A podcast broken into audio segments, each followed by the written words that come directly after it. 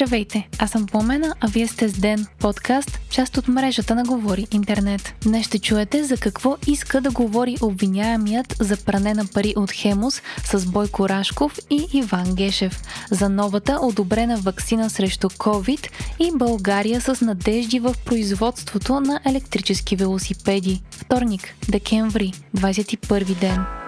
Обвиняемият за пране на пари от автомагистрала Хемус Борислав Колев е поискал среща с министъра на вътрешните работи Бойко Рашков и с главният прокурор Иван Гешев. Колев не е присъствал на съдебното заседание днес, след като припадна на предишното, а молбата му бе предадена от брат му. По негови думи, Борислав Колев разполага с информация от съществено значение за разследването и може да разкаже детайли за схемата, по която са източвани милионите за строежа на Хемус. По думи на брат му, Борислав не е крайният получател на тези 53 милиона лева и става въпрос за хора с голямо влияние и много замесени интереси. Именно разследването на прането на пари от автомагистрала Хемус предизвика напрежение между МВР и прокуратурата миналата седмица, след като от прокуратурата сигнализираха за натиск върху тях от ГД Боб. Тогава стана ясно, че обвиняемият е поискал да съобщи детайли за схемата,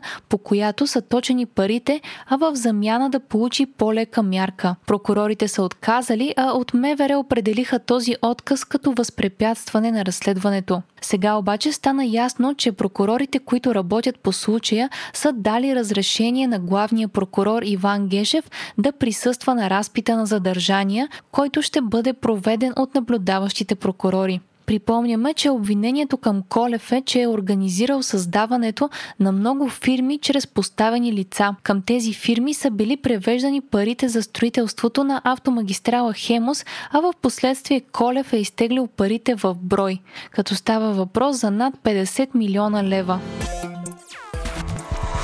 още от деня. Пета вакцина срещу COVID-19 беше одобрена в Европейският съюз. Става въпрос за вакцината на американската компания Novavax. Този препарат използва по-конвенционална технология, която се прилага също при вакцинацията за хепатит Б. Ваксината съдържа пречистени фрагменти от вирусният патоген, които предизвикват имунна реакция, пише BTV. Нова вакс не трябва да се съхранява на ниски температури. Експерти коментират, че именно по-традиционният начин по който работи ваксината може да наклони везната при хората, които все още се чудят дали да се вакцинират. Днес обаче стана ясно, че страната ни не е изпращала заявка за доставка на ваксината на нова вакс. Причината е, че в България вече има излишък на ваксини срещу COVID-19 и дори се налага да продаваме и даряваме ваксини на други страни. Министерството на енергетиката предложи три вида мерки за справяне с високите цени на тока.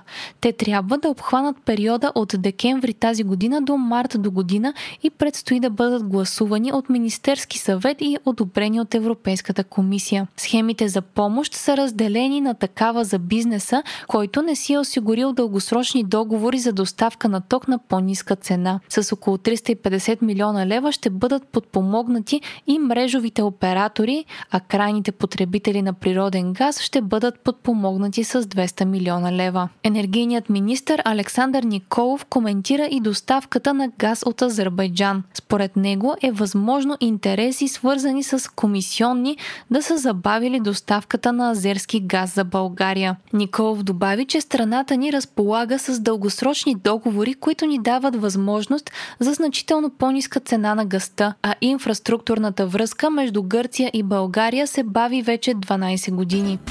Вчера премиерът Кирил Петков се срещна с гръцкия си колега и енергетиката беше основна тема на разговора им, като двамата заявиха, че изграждането на газовата връзка е приоритет на двете държави и ще се случи до няколко месеца.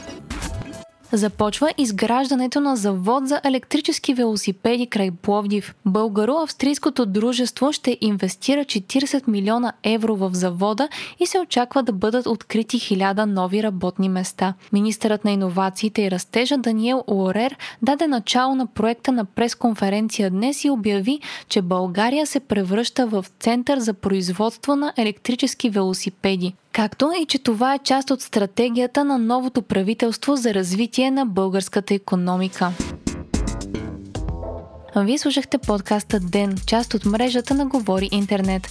Епизода подготвих аз по умена Крумова Петкова, а аудиомонтажа направи Антон Велев. Ден е независима медия и разчитаме на вас, слушателите ни. Можете да ни подкрепите, като станете наш патрон в patreon.com Говори Интернет и изберете опцията Денник. Не забравяйте да се абонирате в Spotify, Apple iTunes или някое от другите подкаст приложения, които използвате, за да не изпускате епизод на ден. you